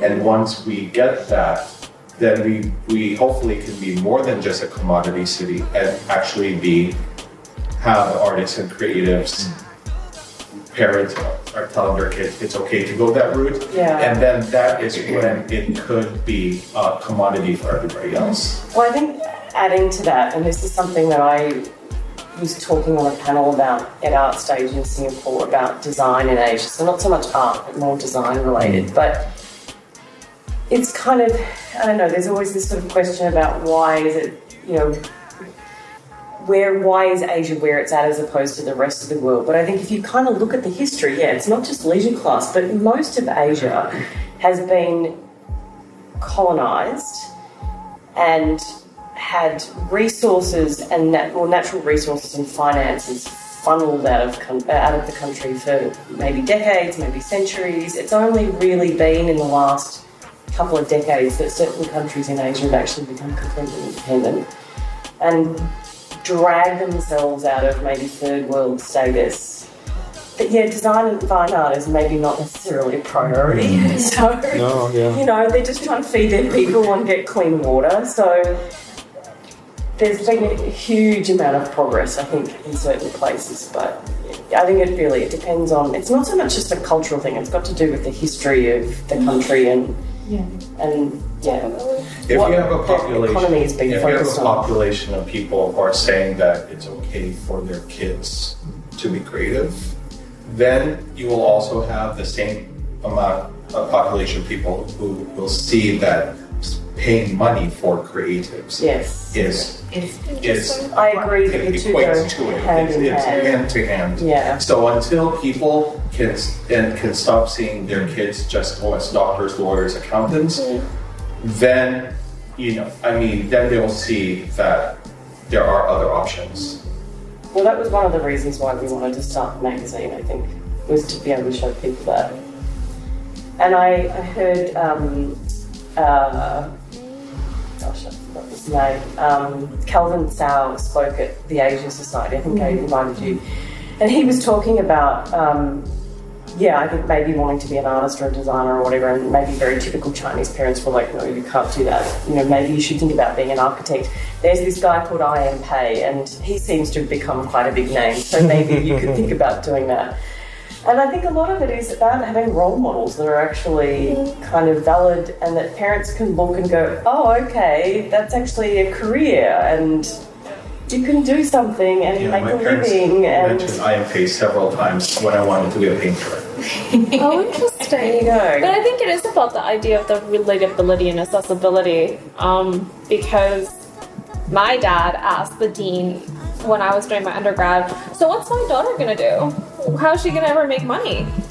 And I think the dean was just like, "Oh, there. I mean, there's so many different options. She can work in a museum. She can do. you- She could do whatever she wants." And so my dad said. Oh, so she's never gonna make money, and I think she, she, the dean was just like, I don't know what to say to you. Um, but there isn't that role model for for artists. Uh, Who, who am I referencing? Leonardo da Vinci. With what you do You know, like Van. Gogh. Like who who am I referencing? Like I don't I don't have that. But I think also, and it's something that I've kind of really started to realise in the, the last kind of couple of years, I suppose, that having grown up in Australia, that there were a lot of things that I really took for granted that my parents weren't necessarily supportive, but it was just never something that I had to talk to them about or justify what I wanted to do, what I wanted to study. It wasn't a thing. And I didn't realise that that was a thing in other parts of the world. That, like, you've told me your story. I've heard that story so many times now, and it's not just in Hong Kong. It's like this whole thing of it's like almost like being gay and coming out of the closet. It's like I, I want to be a designer, or I, I want to be an artist, and parents are like, oh my god, how are you ever going to support yourself? And I just like I, you know, I feel like that was something that I was very, and also I guess a girl as well of the generation that we've grown up in, that you know, for generations before. Like my mother's options were being a nurse or a teacher. So just within that short period of time that even just as a woman, but also having grown up in Australia, it was just never something that I ever had to think about. I didn't ever have to get funneled into something that was maybe going to be more profitable and be miserable for decades, not doing what I wanted to do. And I guess that's something that um, I- I've become more aware of. And important, like what you said, you know, when you go into a firm and you work, but like for you, like saying, oh, I can't, there's no person I can link up Right. to. But I think maybe sometimes it's just a mentor. or It doesn't have to be the person in the same field. Well, funnily, my mentor is an architect. Yeah. See, so Yeah. it, you know, but I think for my brother it was the same. Like when he decided he wanted, and he very much kind of took the safe route first, and kind of was like in education, and he did two years. And he said to my mom and dad, "No, I want to do fine arts." And being the older sister, I get the phone call from my parents, and I've already been working for like a good 10 years at that point because I'm much older. But, mm. you know, they said to me, like, we were super disappointed, you know, when, when you became a designer, but fine, we got over it. But now your brother wants to be a fine artist. He's, he's a guy. How is he going to support his, like, there were lists of things that my parents said to me, and I was like, all right, at the end of the day, was I okay? And they're like, yeah. And I'm like, at the end of the day, he's going to be okay. But you kind of like, you know, they need to like It's a paradigm shift yeah, for and that it's- generation. And it's just it's it's and I think it's also what we need to shift as a general probably public, you know, perception is what we do is a commodity. We even though you can't equate it as one plus one, it's not black and white, it's very gray. Because even I can't explain it sometimes when I'm thinking of a concept or something, you know, even when I'm explaining something. Mm. But it is a commodity because what we do mm. creates something mm. that no one else can do. And so you just have to find that. I, looking at number three, I really think that the school's job is to make sure that you have a point of view and a perspective. Mm-hmm. Mm-hmm. Um, because I also kind of feel, because I went to one of those old-fashioned schools like Cornell, whatever. It, I also feel that one, one of they're they're they're very modernist and everything like that, and it's always very like Ayn Rand, Atlas, you know, whatever. Like you're you're not designing, you're designing for yourself. You're not designing for anyone, or you're designing for the whole so- society at large. we all Um, be wrong. They never talk about how they never talk about commercialism. They never Yeah. talk about commodification Yeah. in architecture school. So I get what you're saying. Any design school, I don't know, well, maybe Mindy, or, maybe or any. But know. once they they bring in the, a level of how to educate kids about commercialism and commodity, then it takes the perspective away from designing for your own point of view and take, takes it to an mm. end user. And that's, I think, why schools don't teach commercialism and the commodity of the profession, because they want you, and graduating, coming out with your own perspective, because once you get in the real world, the real world will break it down for you or help you build it. I think it depends on the school. Yeah, depend. The one I went to back in Scotland was very technical. By the second year, we had to look at contracts, so we had to know what it was. Really? Yeah. But don't And- you think that's a good thing, though? I mean, is that partly why people's perceptions about what we do, that there is no value, that because we don't know how to sell what we do? Is, It's a, I think is it's a balance because I think I, I still remember because I um, my first year working at Zaha's was a year out. I was still a student, and she asked, you know, she I think she was this was over twenty years ago, so she was, I think she was probably my age now, and she sort of asked me then, so why why like why would did you come why would you come and work want to work here? I think it was our first conversation So what did you say? like over like painting, just sort of a therapeutic thing. So why why did you want to work here, Sam? And I said, I, I think I, ki- I I kind of remembered saying something like I was I was pretty fed up with, you know, with what we're. I think this is all very refreshing for me. This is a whole liberation, you know, to, from what I do at school with the you know. Um, it's very technical and what have you. And she said, oh, that's not a bad thing.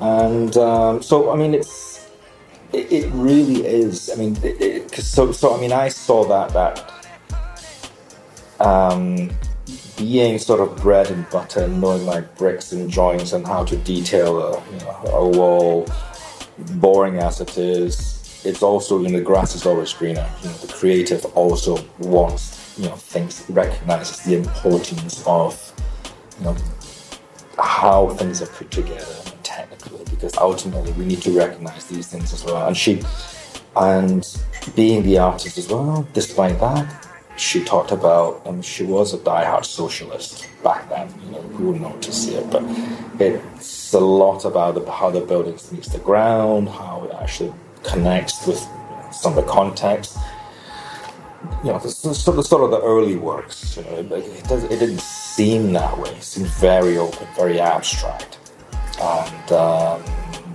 it's that sort of it's, it's sort of an interesting Well, that's a funny story because he went to an artist after, well, Zaha is an architect, but Mm. she started out as a bit of a graphic artist. Mhm. Um, so you you went to a technical school, learning contracts and stuff, and went to an artist after. I No, but but it was an architecture school. I mean, it was it was. I still did. You know, we still did the projects. Well, we I- still we did never contracts at my school, Yeah. but we learned form. And it was like a form play for five years, and then I come out like not knowing how to live, be a real person. but then, and then I went to a, a completely corporate gig right out of it. So, right, the issue here is balance, right? Because um, then the question is: Is it good to have uh, education where you are aware of commodity commercialism? And one word, the B word here that you know we haven't really spoken about briefly was branding, right? So, is that important to learn as uh, while you're learning in, education as a young person? I think that's really interesting because I have the opposite. I went to school that was incredibly commercial, but then my department, the only department, was not. And so, it, like, the entire school mm. works with clients like Nokia, GM, GE. Like, the entire school worked around that type of branding, and fine art doesn't because it's not like as a the, the department's going to work with the Guggenheim or they're going to work with the Gagosian. It just wasn't something like that. Hmm. But I always was very aware that you're going to have to work whether you like it or not in the commercial aspect. Like even if you're getting shown, you're still being shown in a commercial way. Like it's still not you. So I find that really interesting. It's you having all these, you know, like learning something that's very commercial, very technical, and then going to somebody who isn't. And then doing something that is quite a lot more creative, and then going into something very commercial, and then me going to this very commercial commercial school and having friends that worked literally in industries but the school doesn't tell you they're they're not like oh go meet with galleries go apply for funding. they don't they uh, don't say that but the entire school is based on landing clients. But the single department it's like oh no we can't speak about that. And you're like that's it's it's so bizarre because Crazy. it's just like is it the school? Is it branding? Is it edu- like what is it? You know like how do you start that from the young? And how do you how can we better support that in order for it to have a balance? Because it seems like everybody's had some sort of a, a taste of something in their education and then somehow when you come out to the real world everyone's just a bit like huh know, I I- and I remember remember, mentioning earlier um, about that sort of year. I was lucky. I was very lucky because um, I managed to work for somebody that sort of admired at the time. Um, didn't know it was going to lead to it, lead to this, and um, because there's only thirteen people who did very sort of ideas, just very bold ideas, but I had, um, I was very lucky in the sense that I was even able to get a job. And paid and paid, that's another thing, that's another topic. But um, I had a lot of friends who just decided to drop out because they couldn't find. Uh, if I, you know, if I if I'm not going to get a job, yeah, if I'm not going to get an unpaid job during my year out, how am I going to get a paid job when I graduate? But that's the thing for me with education. So few of us So- these days go to school just for the fun of learning. I mean, unless you have parents that are, you know, you're moneyed and, Sure. you know, you're a lady of leisure, Oh, going to learn how to paint in Singapore or whatever. But the reality is, we go to school to learn how to do something to earn a living.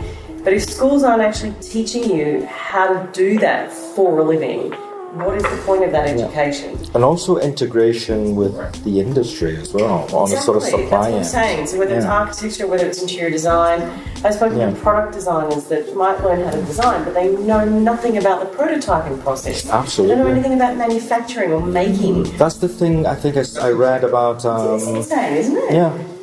The country and the school, but it's the same as learning how to be an thing that- architect, but not actually knowing how to be an Exactly. architect. It's the thing about like Jony Jony Ive was sort of at Apple was talking about some documentary that he was just sort of no, it wasn't a documentary. I read about it.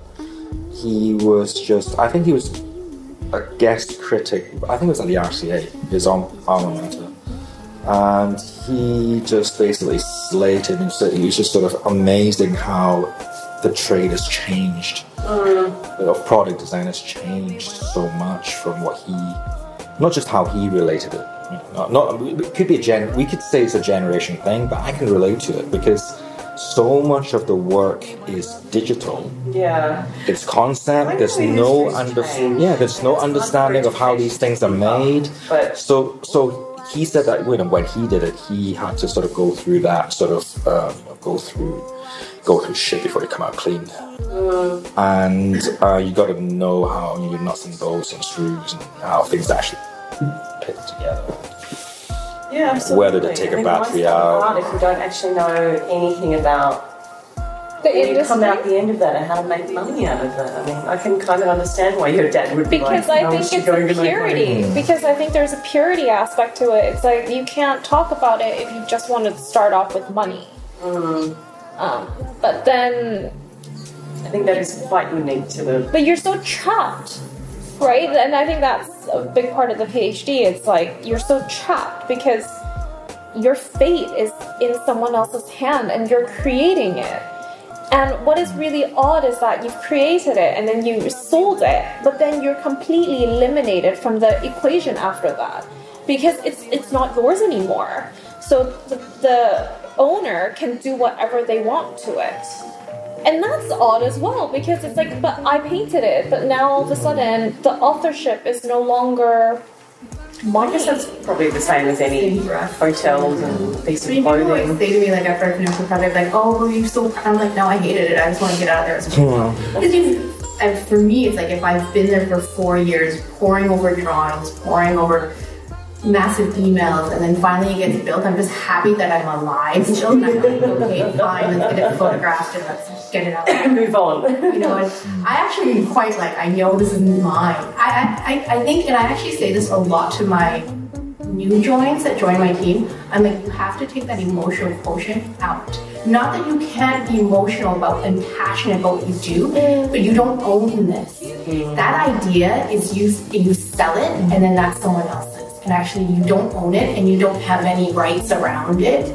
I mean, to a degree, yes, you have a contract, but that really is then you're, you're selling that to someone. And unfortunately, I have this really kind of jaded feel, but, But they still need your point of view. I mean, that's why people pay you, yeah. right? For your skill set and your perspective and your point of view. Like, if you look at all my projects, they all service different types of clients, and they all are different to that. Or you could tell that this pro- this is probably by JJ, right? Mm-hmm. But all my documents say this is a concept only because I'm a concept designer. This is a concept only. JJA Bespoke Architecture is not liable for whatever whatever the client or the contractor ends up doing mm-hmm. because of these documents. Yeah. Whatever is built on site is not my liability. That's in all my drawings. So it's a fact of life for me, but I could understand how, from a fine arts perspective, it's a little bit more difficult So to separate yeah. to do that separation. But contractually, it's in all my contracts, it's in all my con- con- concept drawings. That my my work is the drawing only. Everything on site is up to you. It's what you do, Daniel, as well. It's quite almost ephemeral in a way. Those things that you create, I mean, if those images disappear, I it's think almost. I, I know. So when you mentioned that, you know, when you tell your new drawings, you have to take the emotional quotient out. Um, uh, as, as, as Susie and JJ, I work quite closely with a business partner, Ken, and he used to work for, for an ad agency. And I've always been a very emotional, and he has been always a very um, emotionally stable one. Um, and then so when there are things like client criticism and things like that, I'm always the one that gets very angry. Um, and I think, you know, you know, the last two years I've always just been, oh, I need to be more like him. I need to be more calm about things. I need to just be rational and, and understand their point of view. Um, and then I got to this place actually last year where I was actually creatively very depressed. I was very depressed and like I couldn't like I was not functional for like a good few months. Um, and then I got to this place where all of these emotions started coming out, and I just I'm a writer, but I also style, so I just had to write everything out. I had to like mood board all of these just very raw emotions out for me. Um, and I think it's it's it's it's so important for, for the work that I personally do uh, to to do that because then you know I think that in the creative process, yes, there is this mechanical uh, element to what we do. We have to follow the brief, we have to follow the deadline, we have to do it on time, on budget. We have to do it with a smile, we have to do it with a smile, even though the client has delayed 10 times already. Um, I hope you're not looking at me when you say that. not you. but then also, the work that I try to do needs to have a soul. I think that's why I, like working in fashion as opposed to uh, architecture um, or, or even prop styling. I can't do prop styling because I, I can't deal with, with policies or, or you know all of these regulations. That's why I work in fashion because it's fast paced. There isn't all these there's, there isn't so much red tape in between. And then so I can just freely push something out, do a shoot. Once the shoot is over, I'm done. Similar to you, Yeah. but on a much shorter time scale. I'm done with this. I don't want to see it again. Like I might, I might admire it. Like after like, ooh, look at all these pretty images I'm done, or this, you know, for designer. But it's like on to the next because you have mm. probably something that's already. exactly, Yeah. exactly. I think like when I say take I think it's like when you're trying to problem solve something, it's like I always tell them like take the don't because clients will always be critical. Mm. They think in a different way sometimes. You know, we believe that we've done something that's amazing and this is exactly the brief. And I always get people to sit in, like I get the whole team to sit in on a meeting with clients because I like them to listen to what they think because it's not always what we think. We might have brainstormed this out and this is, you know, we think that this is going to be amazing. And then they sit down, and they're like, mm, no, I don't like it. And then they say one comment. And I said, and it's fine, like I, I said, take what you feel from that and then try to solve it. But you still have to listen to what they say, but really problem solve it in a way that you're still going to hit the brief. Of, and maybe sometimes you won't because seriously some clients are crazy, but don't get all worked up to the point that you just can't function. You know what I mean? Like you can't function because that's going to happen all the time. And I think that's what I mean when you take the emotional, but use it in a way that you use the anger or you use the kind of like, I'm really, you know, I've walked out of meetings where I'm just like, fuck. and, but, and I'm like, you have to use that to then create something different and, and give and really deliver. To the point that you're happy as well. Um, and I think that's probably the hardest thing I think, part of our job. Like I, I, I feel I was at the same point where I, in school, I remember getting to a point where like I was getting B's. They told me I shouldn't be in design school anymore. And I was like, what? This is like my third year. So I went from like an A to a D, and I was like, what's going on? And one of my professors was like, well, I just don't think you belong here. And I was like, what the hell? and, in the back of my head, of course, there's the pressure of like, I've been here for three years. My parents have put me through. My parents don't like this, and I'm, and I remember just being like, not able to move, you know. And I, I did the same thing. I just at one point just something clicked, and I just got really mad, and I was like, you know what? Fuck that shit. I don't fucking care what he says. I'm gonna do this. And I sat down. I remember like it was an office plan. It's like a corporate project, but the most boring of all. But I remember sitting there like in one night, drawing the complete layout, branding it, finishing it, and I was like, I started that two weeks ago. but you know, it's, and then you just you have to use that. Like, mm. And I think a lot of times what happens is maybe we just you know you get one critique where you're like, well, no, you can't think of that way, or you shouldn't think of that way. And schools do it too. They'll be like, you shouldn't be like that. Uh, you should do this because that's the curriculum. We've been in business for how many years? And I went to uh, you know I went to a school that was very like we've been churning out the first interior designers in Canada since 1974. Blah blah blah. You know our alumni. Like, blah blah blah blah blah. And there was at one point where we sat down as a class and we, we actually brought our professors in. We brought in the dean of our school and we said this is bullshit. We pay you guys money and you've been teaching a program that you've been teaching since 1974 and it's never changed. And that's wrong. Because we're now in third year, we haven't started learning CAD. And the thing is, people that we know who are now like Yabu Pushelberg, when they see our portfolios, they know we're Ryerson because it's exactly what they did like 30 years ago. And that's not right. You gotta move with the times. And we sat them down and said, look, we're not gonna pay you. We're not gonna, we pay you, so you should listen to us. And we're telling you this is not right. And I get it, you're under this whole like, you know, we had to- legacy.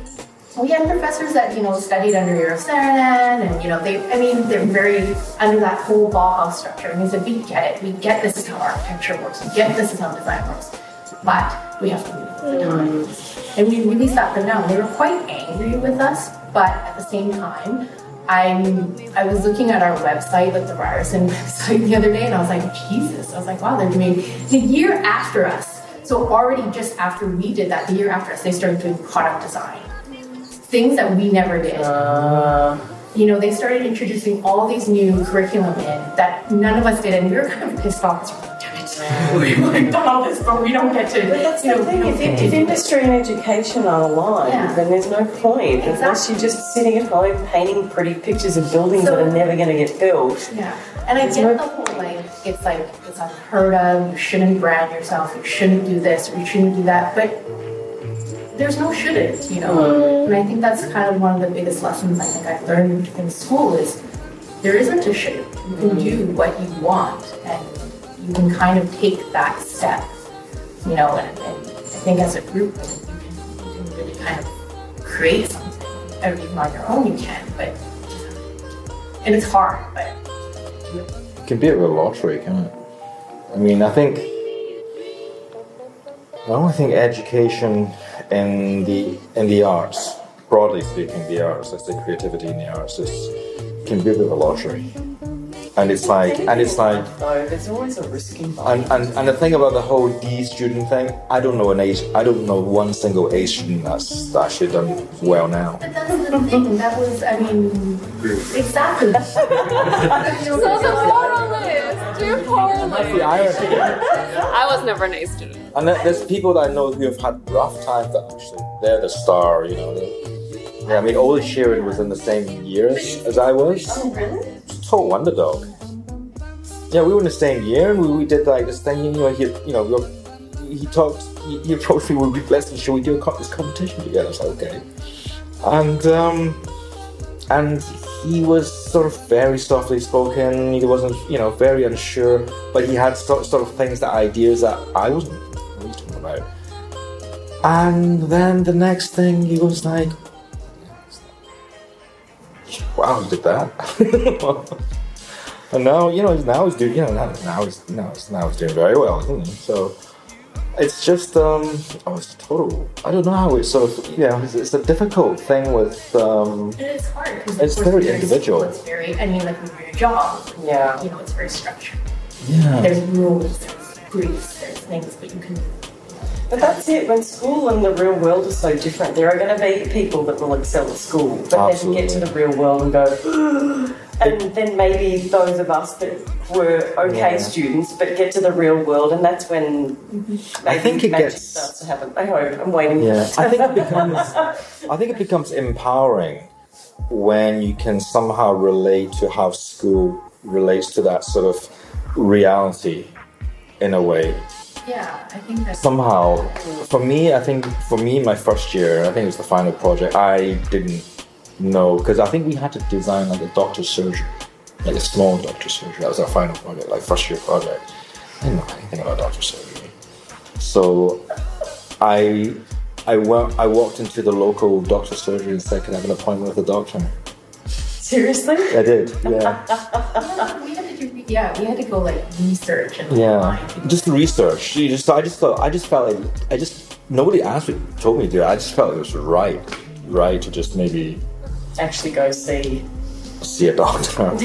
It's just, so what what do you need? you know, sort of thing. I- I- I- this is a student project. This is just a fancy student project, by the way. I didn't know, honestly, don't know what I'm doing. So can you let me know? You, oh, you need a waiting room. You need a, uh, the red light comes on, the green light comes on. Very practical stuff. Yeah. And that's it. Thank you so much for taking the time to go and listen to this very long episode. I hope you found it to be helpful or insightful in some way. Thanks. Bye.